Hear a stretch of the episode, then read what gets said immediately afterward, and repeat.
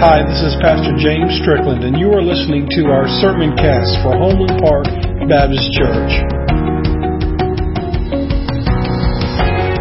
morning. If you haven't seen it already in the bulletin, we'll be in Matthew chapter 13 today. And uh, we are going to be over the next few weeks looking at the letters written in red in our Bibles. Uh, we're going to be letting Jesus teach us on some very important concepts that were so important that he used something called a parable to explain it. And so uh, we're looking today at something that I believe that the church is woefully not cognizant of, or maybe don't think about it a whole lot, or or maybe you do. But Jesus is teaching about a concept called the kingdom of God. Now we we have heard that, and we know that the kingdom of God is for lack of a better term, God's kingdom. But that's not only God's kingdom that is to come, which is heaven, but it's also God's kingdom right here because God is in control, right? God is the King of kings. Amen? Alright, just checking. Lord of lords. He's all of those things. And so the kingdom of God doesn't start when we die. The kingdom of God is here among us. And so as we look at Matthew chapter 13, if you look in your Bibles and glance back in Matthew 12, you're going to see that only a few passages ago that Jesus was teaching his disciples about a critical concept. He was teaching them on who was included in the kingdom of God. Now, when we hear the term kingdom of God, it can sound a bit imitate, uh, intimidating, but maybe it'll help you think of it this way. Even today, there are people groups and nations that have monarchs. They have kings. And if they have a king, all that is within their realm of influence and rule is called a what? Kingdom. There you go. So the thing is, is that as we look at this, every king or queen has their castle, right? Well, each of us have our own place to call our own.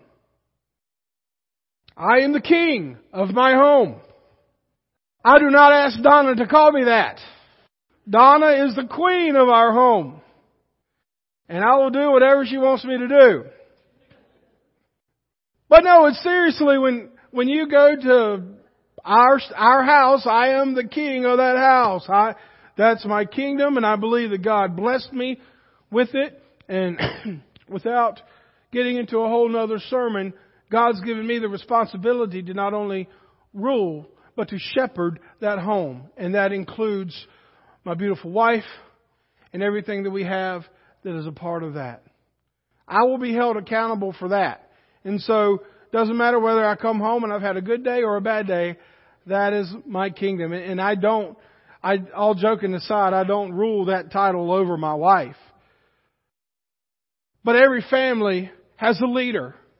Because if you have two people trying to lead, what do you call something with two heads? You call it a freak. Every, there is always somebody in the house is leading it. It is just my prayer that when it comes to our kingdom, we are following God and what He wants for us. So, there are rules and laws to protect us from our kingdoms, right? I mean, there are, we, if there are people breaking the law, we call the police. I mean, we have laws that are enforced, people hopefully to protect our kingdoms. So when we think of the kingdom of God, we can understand it this way. God is the King of kings and the Lord of lords. God created everything. God created everything. God owns everything, including everything that we have. I've said it before, I'll say it again. I've done a bunch of funerals. I've never seen a U-Haul attached to a hearse. I've never seen one making its way up to the sky. And I don't think that we're going to take anything with us that we have accumulated with our money, our work, and our sweat. The only thing that we will take to heaven with us is those things that we did for the Lord. While we are living, we can choose to experience God's earthly kingdom here. And after we die, or Jesus returns, whichever comes first, we will either experience God's heavenly kingdom or a place of punishment called hell, depending on the choices that we make today. So now that we have set the backdrop for this, let's look at the purpose of this parallel, a parable. The disciples were embarking on a journey that would then change the entire trajectory of their lives. This man called Jesus called them to follow him. He told them that he was going to be a king and that he was going to have a kingdom. And probably up until after his resurrection, many of them thought that it was going to be an earthly kingdom, earthly power, and they were jumping on the bandwagon before it got big. but these guys, they were fishermen, they were tax collectors, and they were common men. But they gave their lives to God's kingdom, and Jesus knew that the disciples were not getting the full picture and the full scope of what they were getting into. So this passage is Jesus trying to give them a little instruction on what's actually happening. And so in this parable, we see the parable of the soils. You see, still as followers of Jesus, many of us struggle to fight the temptation of following Jesus just for what He can do for us. Maybe Jesus will keep us healthy. Maybe Jesus will keep us wealthy. Maybe Jesus will give us a bunch of good friends. Maybe Jesus will give us an easy life. Jesus doesn't promise those things. Jesus does promise us a crown when we die and we go to heaven, but He also promises a cross to bear while we live here. And a matter of fact, that cross that we bear is a cross that we bear daily. And so He's trying to get this into the heads of the disciples. And so as the cross gets closer, with each passing minute for Jesus, Jesus wanted to prepare them for the type of kingdom that they would experience. So as we look at Matthew chapter 13, we see in, in verse 3 it says, He told many stories in the form of parables, such as this one. Folks, Jesus used a teaching tool called parables to communicate the spiritual truths in a way that those could understand. We call it, and today we call it an illustration or a simile or a metaphor. If you want to understand this concept, let me show you a different concept. But the word parable means to cast alongside. To cast alongside. So Jesus is telling a story based on concepts that the hearer can understand. When he's talking about soils, primarily in that region, you know, the Roman Empire, most of the people he, were, he was talking to and teaching were farmers. That's why he is using those things that are around them to help them figure out what he's trying to say. And so we see that a parable is an earthly story with a heavenly meaning. So in the number of parables that Jesus has in the scripture, I mean, some people could say there's anywhere from 27 to 50 of them, depending on how you look at them. Other people consider them maybe metaphors or comparisons, but most scholars agree that there are about 30 parables that are found within scriptures. So we must proceed with caution. When you read a parable of Jesus, you must not be tempted to read everything into that parable. You must be careful not to put your impressions on what that's trying to say. The difference is we need to understand what Jesus is trying to teach us in this situation. So let's jump into the parable of the sower. it says in verse 3 He told many stories in the form of parables, such as this one. Listen, a farmer went out to plant some seeds. As he scattered them across the field, some seeds fell on a footpath and the birds came and ate them. Other seeds fell on shallow soil with underlying rock. The seeds sprouted quickly because the soil was shallow, but the plants soon wilted under the hot sun. And since they didn't have deep roots, they died. Other seeds fell among the thorns that grew up and choked out the tender plants. Still other seeds fell on fertile soil, and they produced a crop that was 30, 60, and even a 100 times as much as had been planted. So we see here, first and foremost, the seed in this parable is God's Word. We are to scatter or, or sow or, or bring out the Word of God, not only for our lives, but we are here to share the gospel. The seed is the Word. And if anything is going to grow, It must have life in it. And God's Word is what has life in it. Hebrews 4:12. Let me show this to you.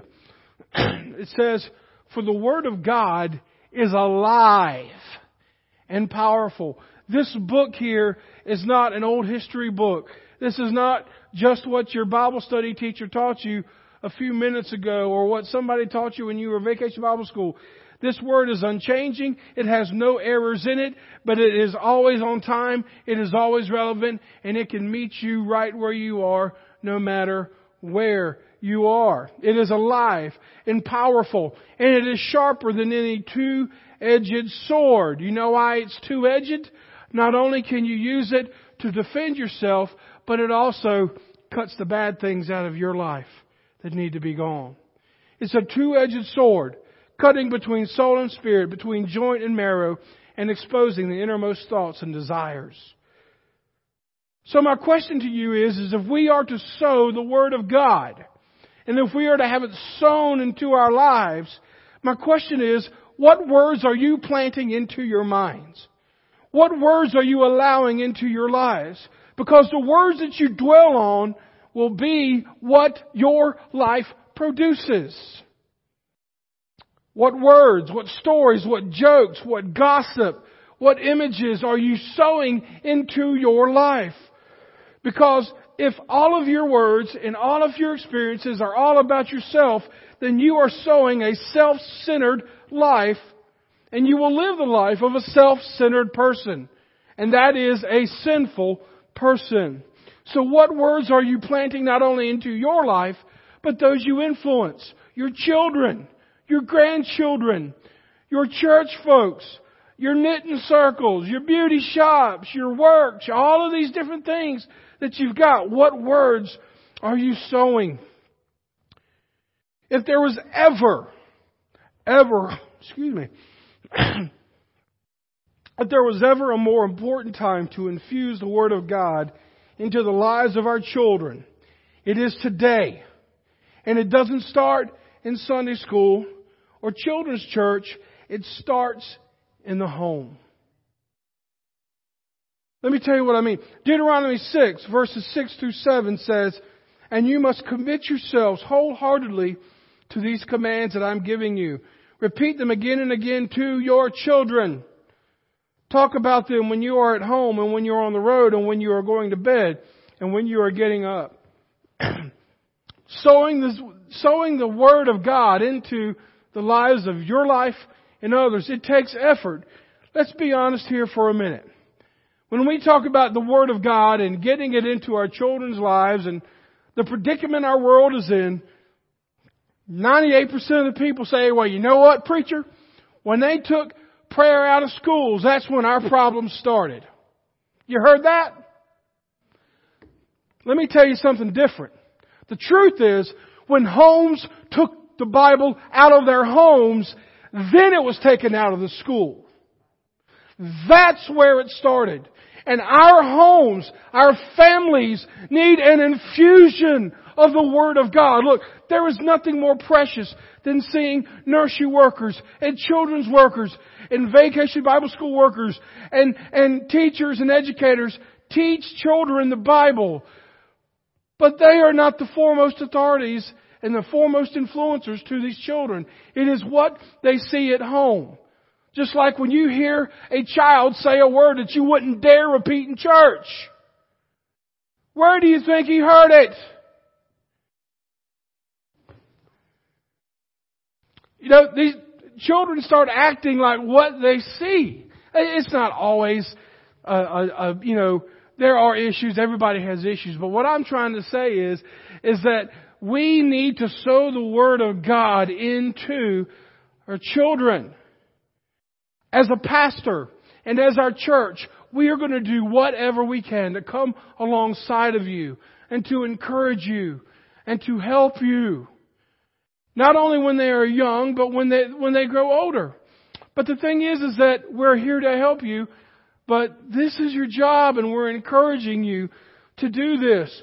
Because sitting children in front of an iPad or a phone or a TV to watch their favorite cartoon or show that keeps them occupied and quiet for a few minutes, that doesn't bring them life. That brings them entertainment. Only the Word of God brings life. So we are called to sow and plant the Word of God into those places that God puts us in. So to do that, we must sow it into our lives first. So basically, God's Word must be planted, cultivated, worked, and permitted to bear fruit. We moved into our house probably, we've been there what, Donna, six years? Something like that. A while. Now when we got there, I don't know if you've ever, we, we found the house, uh, before it had gotten totally finished, and so they built the house, and, and what they did is, of course, they didn't, they didn't start by laying down sod. They took a tractor and they tilled up all the dirt, all the yard in the front and in the back, and then they threw some seed down, put some straw over it, and then said, thank you, have a nice day. And then not soon after that, we had a little puppy. And so puppies have to use the restroom. I mean, that's not a foreign concept to you, right? And so we became pretty good and pretty vigilant at making sure you wipe the paws of the puppy before they come in. Because if not, and sometimes I missed it, and also, you know, I'd get that, there are paw prints all over the carpet. And bless her, bless her heart, Donna would help clean it up, and I would help her sometimes too. But now it's gotten to the point, six years later, we still have bare spots in our yard. And I am putting pre-treatment down. I am putting all of these different things down, but there are just some places in that yard that grass will not grow. But the dog is so cute. He goes out, he comes back in, we say, okay, check your paws. And he just does his feet like this.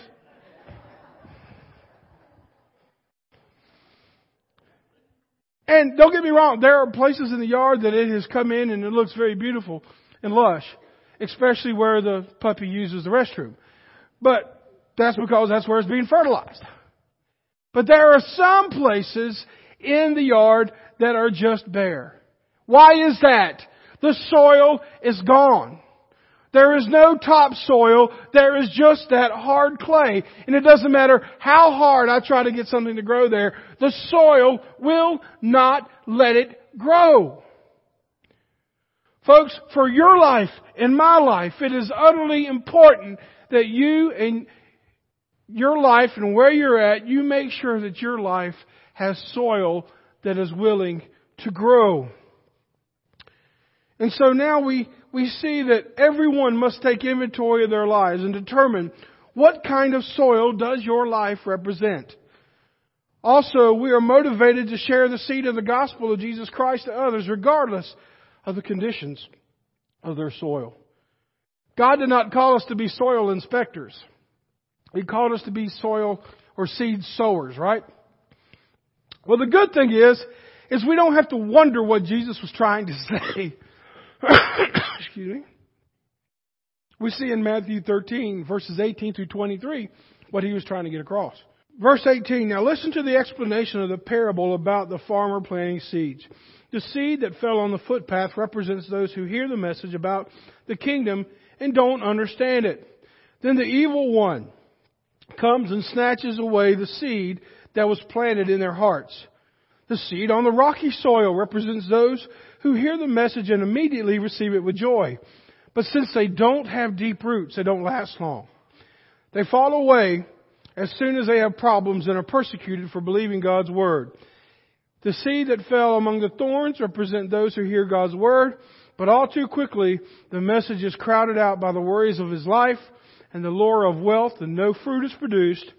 And the seed that fell on the good soil represents those who truly hear and understand God's word and produce a harvest of 30, 60, and even 100 times as much as been planted. Let's take a moment and look at those four soils. Number one, we see the footpath. There is no topsoil and there is heavy foot traffic and the path is worn. Why is the path worn? Because everybody is walking down it. I don't know if you've ever been hiking like up in Table Rock or trails or something like that. They're marked and, and most of the time, unless it is one of those real difficult trails, most of the paths you can, you can see dirt in the path all along because that's where everybody walks. But the thing is, is that this type of soil is that soil that the footpath, everybody's doing it. The Bible calls it the wide road. That everybody, you know, you don't have to have convictions. You don't have to believe in the Bible. You don't have to believe in Jesus. You just do what you want to do. That soil is not gonna, I mean, that seed is not going to go anywhere because there is no soil for it to grow on. These are people that hear the gospel, but they just simply don't understand it. And their desire for sin and to live for themselves is greater than their desire to get forgiveness and to live for God. and notice we see here, who came along and stole the seed from the footpath? Go back and look in your scripture. The evil one. Here's a wake up, folks. Whether you're five or fifty or 105, there is an adversary the evil one called the devil, and he wants to take you down. And there are even times where you are trying to witness to other people that the devil will try to work. How many times have we seen it where a preacher is, is closing in the invitation and they are really drawing the net and all of a sudden three people have to get up and use the restroom? There is spiritual warfare when it comes to sowing the gospel there is, a, there is an evil one that does not want you to hear and does not want you to share the life-giving gospel that he has for you.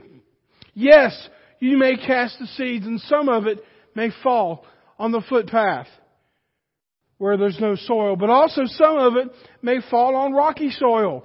So this is someone who makes a commitment to follow Christ, but have no intentions on keeping it. Maybe it's that, you know, that guy and that girl are dating and the girl has convictions and is a Christian and the boy says, you want me to be a Christian? Absolutely, I'll be a Christian. Or maybe it's on the other foot. Maybe the guy's a Christian, the girl says, you want me to be a Christian? I'll be a Christian. They have no intention on being one. They just want to make that other person quiet and not talk about it. There are no roots to take hold of for them to get nourished. I think of in my youth ministry days, there used to be, we used to take like trips and, and retreats to different places, and you'd start on Monday and you would come home on Friday. And you know what we had? Those Thursday night services. Throw a stick in the fire. Kumbaya, my Lord. Let's make a commitment. One person stands up and they decide they want to live for Jesus, and then their friend stands up, and their friend stands up, and their friend stands up. And then there's that one person that confesses and says, you know, I was really, I had a problem with so and so at this camp this week, but I don't want to name their names, but God has really worked in that. And so, Susie, I'm sorry. And then everybody starts crying. Then there's the one guy that he's the middle school boy. He realizes everybody's hugging. This is his time to get up and hug everybody too. And please hear me here. You're going to think I'm being cynical. You're going to think I'm being sarcastic. You may think that I'm being sacrilegious by saying that. But most of all, I'm convicted. And I'm ashamed. We don't need to create emotional manipulations to get people to to make a decision for Jesus because most of those decisions fell on rocky soil for kids that had no intention on living it out. And by the time their feet hit the parking lot when they got home, they were already thinking about what they were going to do next. Or I think about that person that said, you know what, preacher? I remember praying with the preacher. I remember walking down front during VBS. I don't remember much about what I did. And, and these people, whether it be a youth or whether it be a kid or whether it be adult, they've had some type of emotional decision, but there is no life change. There is no conviction of sin. There is no living for God. And those are the hardest people to reach because they think because they have done some type of service that they are saved. My friends, if you are saved, there will be life change. If you are saved, there will be a desire to live like someone who is saved. But there are some of you in here that will say, well, preacher, I've been a Christian as long as I can remember. That's fine. That's great. There's just as much power in what God has kept you from than what God has delivered you from. But my thing is, is that if you love Jesus, you're going to be growing. But day after day after day, I've seen it in youth ministry and I've seen churches that they will say, if you want to be saved, I remember there was this one evangelistic group many years ago, back in the 80s, that was very popular. And they can, they could, they could break four bats with, with one person. They could bend metal. They could, they could do all these different things and they, the invitation would be this. Who in here wants to be a champion for Christ? All the kids would raise their hand and they would count that as a thousand decisions for Christ. Be careful that your life is not rocky soil, is all I'm saying. Then there's the thorny soil. There will always be things or idols that compete for the altar of your heart. Some people hear God's word and they start to grow and bear fruit, but as soon as they start doing that, become worried about daily living. They may think if they only had more money or more things or more time. And so all of a sudden, we've prayed to receive Christ, but then all these other things start coming into our life, and before you know it, you miss one Sunday at church. And when you miss one Sunday at church, you miss another Sunday at church. And then it's easier to miss the next one. It's just like going to the gym. You miss one day, it's a lot easier to miss the second day. Now, church attendance is not a, a measurement on our spiritual walk. We're not here, I don't have an attendance checklist for you to check off before you leave. We're not going to give out any attendance pins. But I'm telling you what, if someone is a follower of Jesus, they're going to want to be where He is and they're going to want to be with His people. So be careful. Don't let things try to choke out what God is trying to sow in your life. Proverbs 24 says, guard your heart above all else, for it determines the course of your life. Folks, you need to guard your heart. My heart aches for those who once walked closely with God, but have slowly drifted away. I don't know, some of you might have that friend that you know, you remember years ago y'all were close and they were close with the Lord, but now you see them and they're struggling. Maybe God's calling you to reach out to them and just check on them. Maybe do a little cultivation of their soil. Encourage them and ask them how they're doing. But do not let the thorns of life choke out what God has for you today, for your family, for your church, for your community, and for your world. Then finally, we see the good soil. The good soil is fertile soil that provides the right nutrients and conditions for the, what the seeds need to grow. These are healthy Christians. And I'll just put it this way healthy Christians grow. I've said this before, I'll say it again. There are some people that think, well, I haven't really grown, but I haven't backslid. I'm, I'm, I'm about where I was. Let me ask you something. Can any of us stop the aging process? People try. I mean, there are more things that you can put in your body, on your body, and around your body that that's a multi-million dollar industry to make you look younger. It's like we're trying to find the fountain of youth. But is there anything you can do to stop the aging process? Nope. Second by second, we're getting older. And my friend, when it comes to our spiritual walk, second by second, we are either growing or we are declining in our walk with God. There is no floating or coasting when it comes to the Lord. My friend, if you are in the same place with God that you were a year ago, you need to get on your knees. If you are at the same place you are as an adult that you were with Him as a young adult, you need to ask God, why? We have to grow in our faith. How do you grow? Trusting God, praying to God, reading His Word and sowing His Word. That is how we have fertile soil. Because good soil are believers that produce fruit. I don't know about you, but how many of y'all like to, to do a garden? Any gardeners here? Yeah. I've told you before I have a black thumb. I'm not good at that. But some of you are very good at that. But I know this. If you've got plants that are not producing fruit, are not producing the things that you that are said to be in that package that they're supposed to produce, and they're never going to produce, you're going to get rid of it. And maybe start over.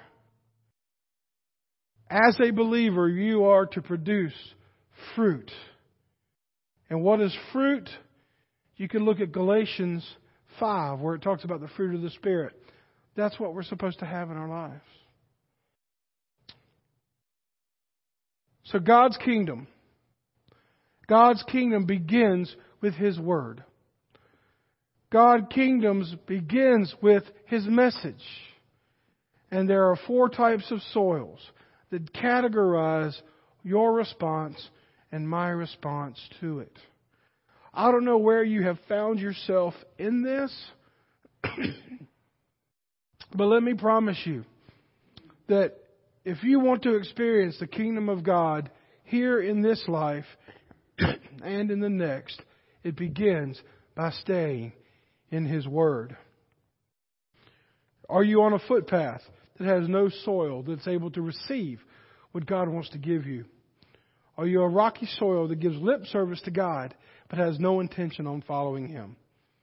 Maybe you're a thorny soil that allows the cares of this life to choke out what God wants to do in your life. Or maybe you are a good soil, willing to grow and share the gospel with others in a way that you live, in the words that you say. Let's pray. God, I thank you so much for your word, Lord. I thank you for your Son that gave us these teachings. The Lord, uh, we are here today, and, and a majority of people in this congregation this morning have given verbal testimony to being a believer, and their lives have produced the fruit. Maybe this message was for them to grow closer to you, to get into your word more, or, or to encourage them or challenge them. Or maybe it's just for them to understand that when they cast the seed, the Lord, it may land on different soils. I know this, that the kingdom of God is here. And for us to experience it and to understand it, it means staying in your word. So, dear Heavenly Father, the invitation is this today. The dear Heavenly Father, if there's somebody that wants to know beyond a shadow of a doubt, they say, look, I, I'm struggling with some of this. And I want to know beyond a shadow of a doubt that I'm a Christian. And they want to make it known today. May they come forward. I will pray with them and we will get started on their journey with you. Maybe they want to join this church. Maybe they just want to come to the altar and pray or rededicate their life. However you move, Lord, may you work in this time of invitation. For it's in your name we pray. Amen. Would you please stand?